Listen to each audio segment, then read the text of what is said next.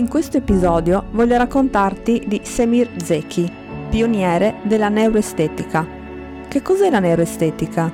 È una disciplina che unisce la biologia e la psicologia della visione e le applica allo studio dell'arte. Approfondendo questo autore ho scoperto perché rimaniamo senza parole davanti alla bellezza di un'opera d'arte e a cosa serve la creatività.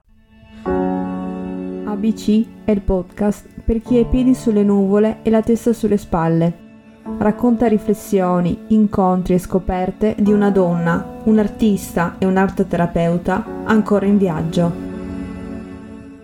Il cervello visivo costituisce quasi un quarto dell'intero cervello. L'essere umano perciò si definisce una creatura visiva, perché la visione risulta uno dei modi più efficienti per acquisire conoscenza. Il sistema visivo è più efficiente del linguaggio, proprio perché si è evoluto lungo un arco di tempo che è milioni di anni più lungo di quello del linguaggio. Il cervello perciò ha sviluppato un sistema di riconoscimento visivo rapido e ad alta precisione che gli permette di individuare in una frazione di secondo le cose più diverse, dal colore di una superficie all'identità di un oggetto in continuo cambiamento, fino allo stato d'animo di una persona.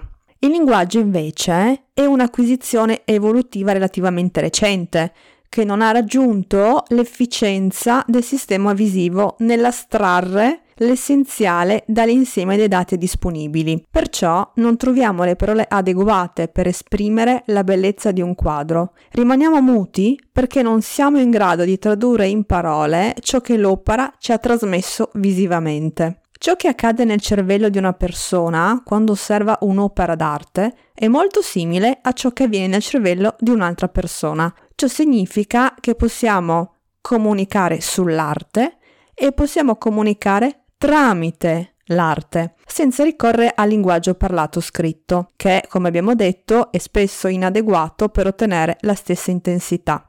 Nella visione comunque sussiste una gerarchia temporale, forma, colore e movimento non vengono percepiti insieme. Alcuni attributi arrivano prima. Il colore è percepito prima della forma e la forma è percepita prima del movimento. Inoltre, il colore è anche percepito prima dell'orientamento e le espressioni sui volti sono percepite prima dell'identità. Semir Zeki ci ricorda che la funzione principale del cervello è acquisire nuove conoscenze sul mondo e la visione e l'arte visiva che ne fa parte è tra tutti i sensi la più efficace per acquisire nuove informazioni. E la visione è un processo attivo in cui il cervello, nella sua ricerca di conoscenza del mondo visivo, opera una scelta fra tutti i dati disponibili e confrontando l'informazione selezionata con ricordi immagazzinati genera l'immagine visiva, con un procedimento molto simile a quello messo in atto da un artista. L'autore ritiene che la grande arte è quella che più si avvicina all'obiettivo di mostrare non ciò che appare, ma la realtà in tutto il ventaglio dei suoi possibili aspetti, aiutando in tal modo il cervello nello svolgimento della sua funzione primaria. Semir Zeki, nei suoi scritti, affronta un problema generato dal nostro cervello, l'incapacità di vivere all'altezza e di esaudire i concetti sintetici generati dal cervello nella nostra quotidianità, creando uno stato di insoddisfazione perenne. E la creatività è proprio il tentativo di soddisfare un concetto cerebrale inappagato. Uno degli ingredienti più potenti per stimolare la creatività è questa permanente insoddisfazione Creiamo ciò di cui abbiamo bisogno. Come scrisse Lucian Freud, Mai un istante di completa felicità si presenta nella creazione di un'opera d'arte. La promessa di felicità la proviamo nell'atto della creazione e scompare quando siamo prossimi a completare l'opera. È in quel frangente che il pittore si rende conto di dipingere solamente un quadro. Prima egli aveva quasi osato sperare che il dipinto potesse sorgere a vita. Se non fosse per questa ragione, il quadro perfetto potrebbe essere dipinto e completandolo il pittore potrebbe appendere il pennello al chiodo. È questo grande vuoto che lo spinge ad andare avanti. Quel processo di creazione diventa necessario al pittore forse più del quadro stesso. Il processo è come una sorta di droga.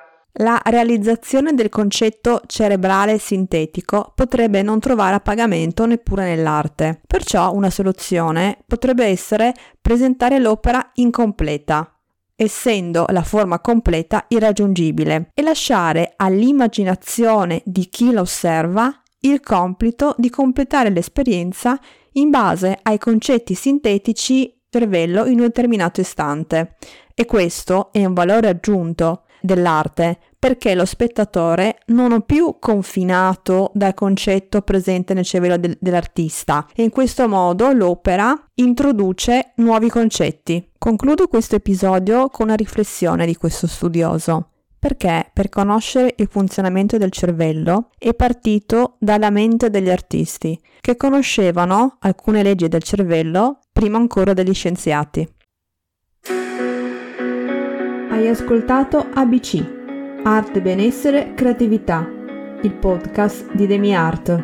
Mi trovi su Instagram come chiocciolasara.demiart oppure nel mio sito demiart.it. Ti piace il podcast? Lasciami una recensione. A presto, ciao!